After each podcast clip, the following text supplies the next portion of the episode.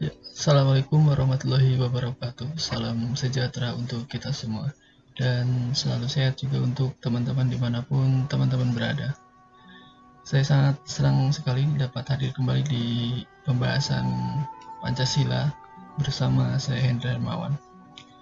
Dalam beberapa waktu ke depan, kita akan membahas mengenai pembahasan Pancasila dengan materi dasar negara atau bisa disebut juga dengan Pancasila sebagai dasar negara.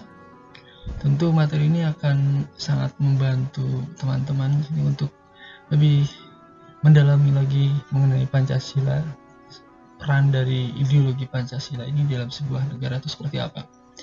Dan di akhir pemaparan nanti, eh, teman-teman diharapkan mampu memahami konsep eh, fungsi dari Pancasila di dalam sebuah negara atau di dalam negara kesatuan Republik Indonesia ini. Ya, kita langsung saja ke pembahasan pertama. Apabila kita berbicara mengenai dasar negara, tentu kita harus membahas juga mengenai negara. Bahwa negara menurut pengertiannya itu adalah suatu organisasi kekuasaan yang berdaulat dengan tata pemerintahan yang melaksanakan e, tata tertib atas suatu umat di suatu daerah tertentu. Jadi negara itu mempunyai kekuatan atau power di sini untuk melaksanakan tata tertib di suatu daerah untuk mengelola wilayahnya tersebut. Maka dari itu suatu wilayah itu tidak serta-merta langsung membentuk suatu negara secara otomatis. Tentu bangsa Indonesia pun ada uh, proses di mana negara kesatuan Republik Indonesia ini uh, terbentuk ada periode sebelum bernegara dan sesudah bernegara. Bagaimana negara satu wilayah ingin menjadikan wilayah itu menjadi sebuah negara, ada beberapa unsur yang harus dipenuhi terlebih dahulu. Di antaranya adalah yang pertama ada wilayah atau tempat. Jadi suatu wilayah itu apabila kalau misalkan menjadikan sebuah negara tentu harus jelas dulu teritorinya, wilayahnya. Terus juga bukan hanya teritori tetapi juga ada manusianya. Jangan sampai satu wilayah itu kosong, tidak ada warga negaranya sama sekali atau cuma satu misalkan. Terus selain itu ada yang disebut dengan uh, organisasi atau pemerintahan yang berdaulat. Jadi ada tata kelola pemerintahan yang jelas di sana. Nah, itu tiga unsur uh, minimal yang harus dipenuhi untuk membentuk sebuah negara. Selanjutnya, apabila negara sudah terbentuk, tentu harus ditentukan tujuan dari suatu bangsa atau suatu wilayah itu bernegara itu untuk apa. Akhirnya kita juga harus membahas mengenai tujuan dari sebuah negara dengan beberapa komponen. Di antara yang pertama di sini adalah kemerdekaan sebagai tujuan negara. Tentu bagi bangsa Indonesia, kemerdekaan itu menjadi momentum yang sangat penting. Karena kita sudah lama sekali dijajah oleh beberapa negara dan sangat merindukan adanya kemerdekaan untuk menentukan nasib kita sendiri. Terus selanjutnya, memiliki kekuatan, juga kekuasaan dan juga kebesaran keagungan sebagai tujuan negara, memiliki power penuh terhadap sumber daya alam, terus juga semua kebijakan dan juga e, mengelola dari semua yang ada di dalam wilayah teritori itu dambaan bagi seluruh eh, bangsa tentunya. Dan itu salah satu komponen dari tujuan negara. Terus juga ada kepastian hidup kalau misalkan di Pancasila itu tertuang di Pancasila. Pertama ada nilai-nilai ketuhanan terus juga ada nilai-nilai kemanusiaan ada nilai-nilai persatuan terus ada nilai-nilai kerakyatan dan juga nilai-nilai keadilan. Itu semua menuju kepada adanya kepastian hidup terus juga ada rasa aman dan juga ketertiban sebagai tujuan negara. Tentu semua bangsa mendambakan e, tidak adanya bangsa yang memang uh, dikontrol oleh rasa takut. Tentu semua negara menginginkan bebas dari eh, ketakutan, baik itu ancaman dari dalam maupun ancaman dari luar. Terus juga yang selanjutnya keadilan sebagai tujuan negara. Output dari eh, Pancasila baik dari sila pertama, kedua, ketiga, keempat, dan poinnya itu adalah keadilan sosial bagi seluruh rakyat Indonesia. Tentu keadilan ini sangat penting karena eh, dalam sistem demokrasi itu menuntut adanya keadilan bagi seluruh rakyat, bukan hanya bagi golongan oligarki, tetapi juga untuk ke seluruh uh, masyarakat Indonesia, bukan hanya di kalangan elit, tetapi juga di kalangan kelas bawah. Terus juga kesejahteraan dan juga kebahagiaan hidup sebagai tujuan negara. Tentu semua bangsa ingin adanya kesejahteraan. Nah, itu juga menjadi momentum eh, adanya pembentukan sebuah negara yang memang outputnya itu adalah tujuan dari negara. Kemudian selanjutnya bahwa kita berbicara mengenai bangsa Indonesia atau negara kesatuan Republik Indonesia di Undang-Undang Dasar 1145 ada di pasal 1 e, berbunyi bahwa negara Indonesia ialah negara kesatuan yang berbentuk republik. Jadi sudah dipastikan bahwa negara Indonesia ini adalah negara kesatuan. Mungkin kita sempat e, merubah dari sistem pemerintahan kita dari negara Indonesia Serikat, tetapi itu tidak e, tidak berlangsung lama. Akhirnya kembali lagi ke negara kesatuan. Terus selanjutnya berbunyi juga di pasal 1 ayat 3 Undang-Undang Dasar 1945 bahwa negara Indonesia adalah negara hukum. Jadi jelas bahwa negara ini bukan negara yang barbar. Kita negara yang sangat memegang nilai-nilai hukum. Jadi uh, itu sebagai pedoman kita di dalam bernegara. Terus juga ada kedaulatan berada di tangan rakyat dan dilaksanakan menurut undang-undang.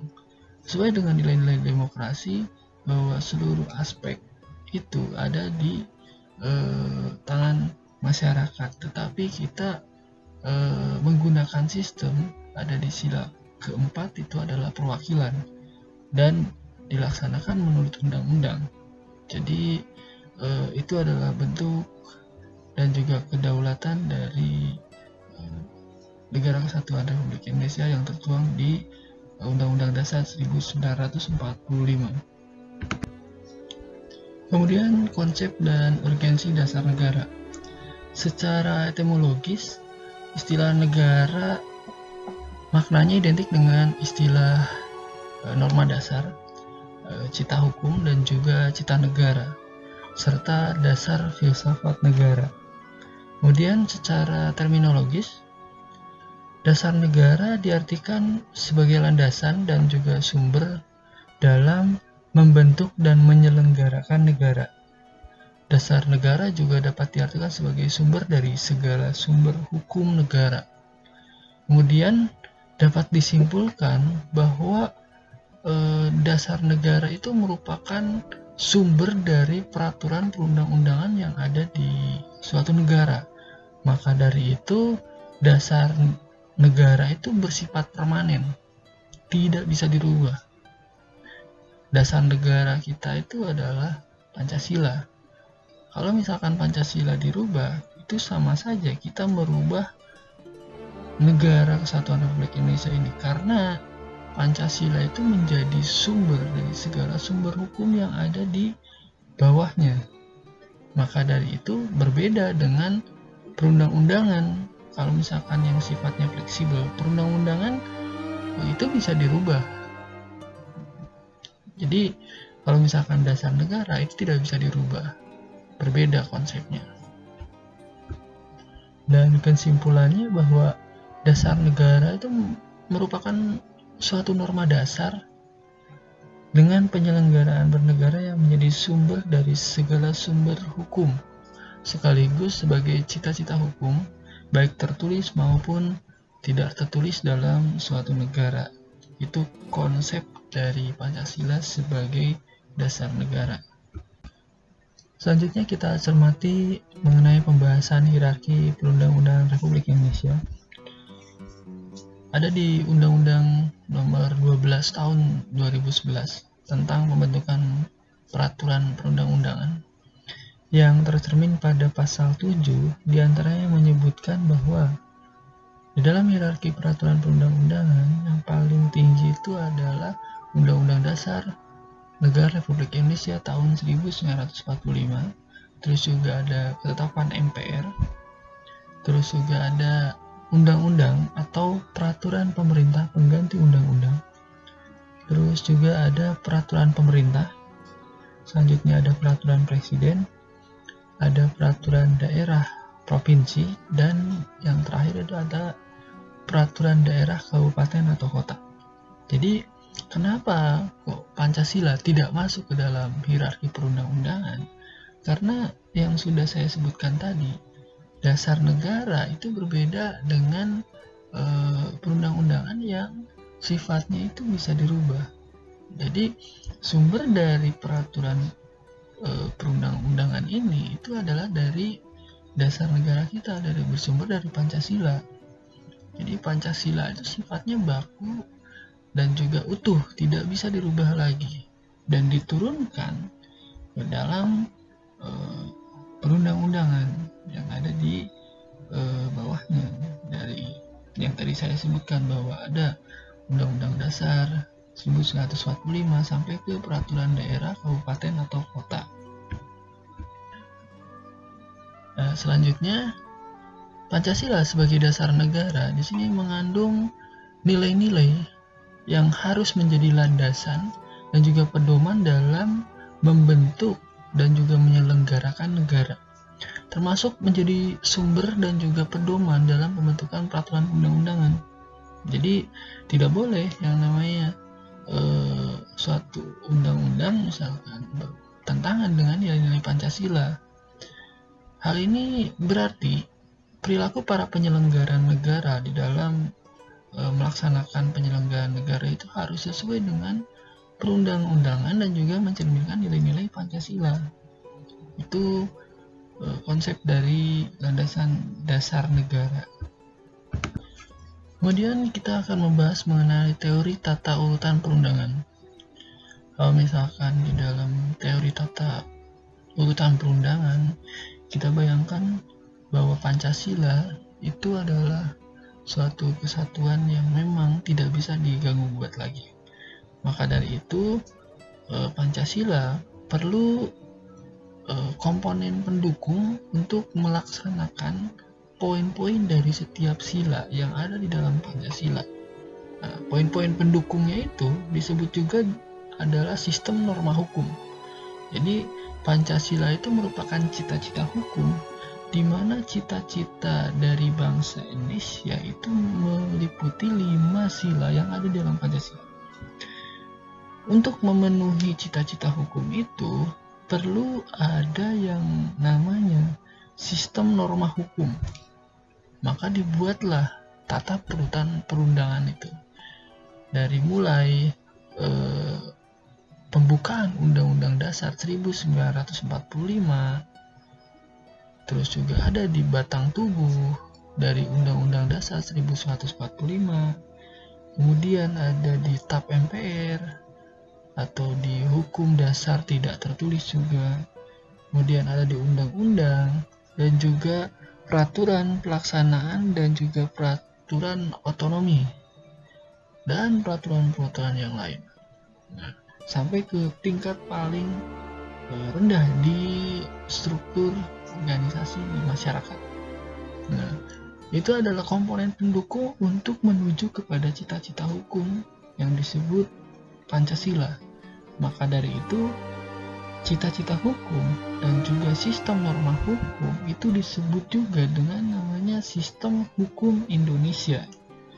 Jadi sistem norma hukum itu tidak boleh bertentangan dengan cita-cita hukum karena konsep dari pembentukan bangsa Indonesia itu ditujukan kepada cita-cita hukum yang memang sudah dirumuskan oleh founding father kita oleh tim perumus dari uh, ideologi bangsa Indonesia Kemudian sila-sila Pancasila yang menjadi dasar pasal-pasal Undang-Undang Dasar 1945. Contohnya di sini ada sila pertama, itu mendasari pasal 28. Setiap orang berhak memeluk agama dan juga beribadat menurut agamanya. Setiap orang berhak atas kebebasan meyakini kepercayaan. Terus juga ada di sila kedua itu mendasari bab 10A yaitu mengenai hak asasi manusia. Terus juga sila ketiga itu mendasari pasal 27 dan juga 30. Setiap warga negara berhak dan juga wajib ikut serta dalam upaya bela negara, pertahanan dan juga keamanan negara. Kemudian sila keempat itu mendasari eh, pasal 1 yaitu kedaulatan berada di tangan rakyat dan dilaksanakan menurut Undang-Undang Dasar. Dan yang terakhir sila kelima itu menjadi dasar bab tentang perekonomian nasional dan juga kesejahteraan sosial. Kemudian dasar negara dan juga turunannya di dalam kehidupan bernegara. Pancasila eh, sebagaimana termuat di dalam pembukaan Undang-Undang Dasar 1945 itu dijadikan sebagai pandangan hidup bangsa. Kemudian dijadikan juga sebagai filsafat terus juga dijadikan sebagai asas kerohanian terus juga dijadikan sebagai dasar berdirinya negara Republik Indonesia. Kemudian bukan hanya de, berhenti di sana tetapi itu juga dijadikan eh, sebuah landasan eh, berdirinya negara Republik Indonesia dengan beberapa asas. Di antaranya ada asas politik yang berbentuk republik dan berkedaulatan rakyat. Maka dari itu dari dua hal tersebut diwujudkan pelaksanaan dan juga penyelenggaraannya itu dalam e, peraturan hukum positif yang termuat dalam Undang-Undang Dasar 1945 sebagai Undang-Undang Negara Republik Indonesia. Jadi eh, ketika lima sila itu belum mewakili deskripsi apa pun masih bisa dikaji dan juga diperluas. Karena lima sila ini masih bersifat hukum umum. Makanya dijadikan lebih spesifik lagi itu diturunkan di dalam Undang-Undang Dasar 1945 dan juga diturunkan di dalam Eh, undang-undang yang ada di bawahnya dan itu dijadikan kerangka pelaksanaan penyelenggaraan negara. Dari kerangka pelaksanaan penyelenggaraan negara itu, maka Undang-Undang Dasar 1945 jadi landasan eh, berdirinya suatu negara yang bernama Negara Kesatuan Republik Indonesia bentuk negara, susunan, dan juga sistem pemerintahan, serta seluruh peraturan hukum positif yang ada di dalam negara kesatuan Republik Indonesia. Di dalam semua e, bidang kehidupan bangsa dan juga bernegara. Maka keseluruhan nilai-nilai tersebut e, mewujudkan suatu tujuan bersama seluruh kehidupan bangsa dan juga bernegara beserta sistem hukum secara keseluruhan berdiri dan juga diliputi oleh asas kerohanian Pancasila yang termuat di dalam pembukaan Undang-Undang Dasar 1945. Dari eh, dasar nilai-nilai Pancasila di dalam kehidupan bernegara yang sangat Eh, mencakup seluruh bidang yang ada dalam sebuah negara atau di negara kesatuan Republik Indonesia ini maka Pancasila juga meliputi beberapa bidang. Di antaranya eh, bidang dalam kehidupan berbangsa dan juga bernegara. Contohnya misalkan ada di bidang ekonomi. Pancasila membangun ekonomi nasional untuk menuju kepada nilai-nilai kesejahteraan rakyat demi keadilan sosial. Itu sesuai dengan nilai-nilai Pancasila tentunya sila kelima terus di bidang sosial. Pancasila membangun toleransi kemudian saling menghormati dan juga menghargai perbedaan suku, agama, dan juga ras. Tentu ini meliputi dari sila pertama dan juga sila ketiga. Kemudian di bidang politik ada di Pancasila membangun kesadaran demokrasi dan juga partisipasi politik yang menunjang kedaulatan rakyat. Ini menuju kepada sila keempat dan juga di bidang budaya eh, Pancasila menjadi jati diri dan juga kepribadian bangsa Indonesia. Demikian pembahasan kita hari ini di materi Pancasila sebagai dasar negara. Mudah-mudahan materi ini bisa menambah wawasan teman-teman bahwasannya Pancasila memang hadir dalam kehidupan bernegara kita khususnya di hukum positif kita dan saya titip pesan juga kepada teman-teman tetap jaga kesehatan dan sehat selalu untuk teman-teman di mana pun teman-teman berada saya tutup Wassalamualaikum warahmatullahi wabarakatuh.